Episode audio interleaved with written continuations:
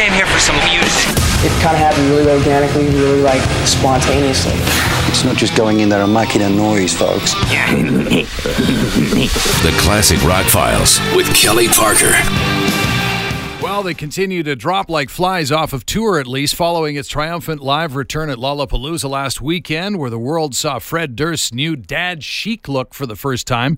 Limp Bizkit has axed the rest of the dates on the summer U.S. tour, citing safety concerns. Quote, out of an abundance of caution and concern for the safety of the band crew and most of all the fans, the Limp Bizkit show this Monday and the remaining August tour being canceled, the band said in this statement. Durst himself then took to Instagram to address rumors that the reason for the cancellations was that guitarist Wes Borland has COVID. In a story, he said, one, Wes Borland does not have COVID. Two, the system is seriously flawed. Three, we don't care much about the BS. So I guess they weren't very happy with the systems that were supposed to be in place for the safety of the band, crew, and fans. As we've sort of heard in other areas, not all of those protocols are being followed. By the way, Tesla's Frank Hannon and Lynyrd Skynyrd's Rickey Medlocke have both tested positive for COVID. The bands have each made the decision to postpone or cancel select shows on their tours before both bands link up for joint performances at a later date.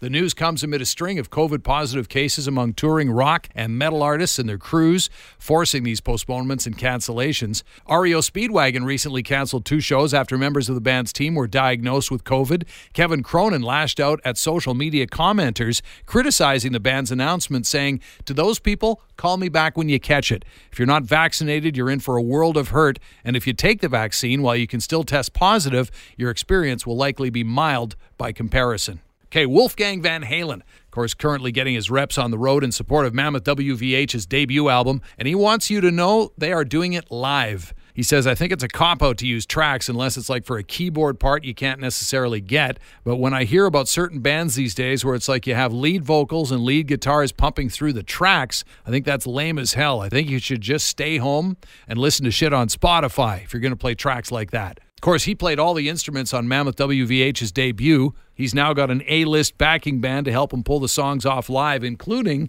guitarist Frank Sidoris, who plays with Slash featuring Myles Kennedy and the Conspirators and Winnipeg's own Brent Fitz, and Jon Jourdan in Wolfie's band as well. He says, Before Jon, Frank and I were picking which guitar parts to play, and Ronnie and I were picking which harmonies to sing. With Jon there, we can literally take care of every single thing that's on the album, and we don't have to replicate it with a track. And that includes the four part vocal harmonies on Stone, that six and a half minute breakdown.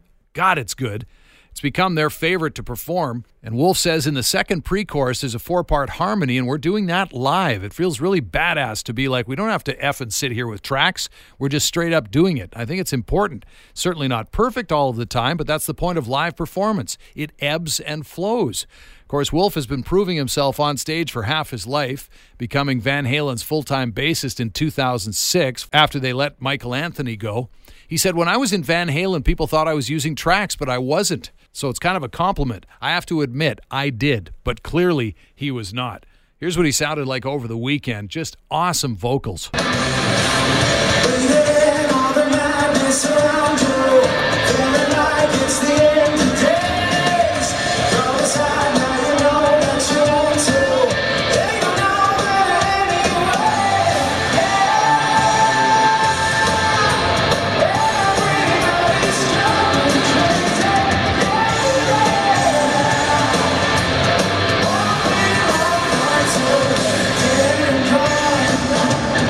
He's a Van Halen. None of this should surprise us. That family is just built differently.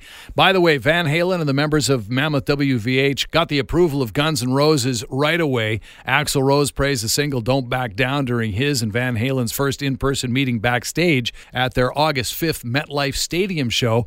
Duff also dropped by their dressing room to let them know Rose called the song straight effin' rock and roll. Wolfie says, I thought it was the biggest compliment I could have heard. It still feels like a dream. Guns N' Roses and Mammoth WVH are set to continue their current tour through the fall. Speaking of touring, Kiss had originally lined up the last leg of their end of the road farewell tour to conclude in the fall of 2021, but the pandemic, of course, has prolonged those plans. Now, Gene Simmons has confirmed the band will begin another Las Vegas residency in late December, which will spill into 2022. The dates haven't been officially announced, but he leaked the news during an interview at Animazing Gallery at the Venetian Grand Canal Shoppes in New York while on site to preview his collection of sketches and paintings. Simmons was asked if Kiss would ever be returning to Sin City for another residency, to which he replied, We are, and continued. My favorite band, who wears more makeup and higher heels than you ever wore, are going to be at Zappos in Las Vegas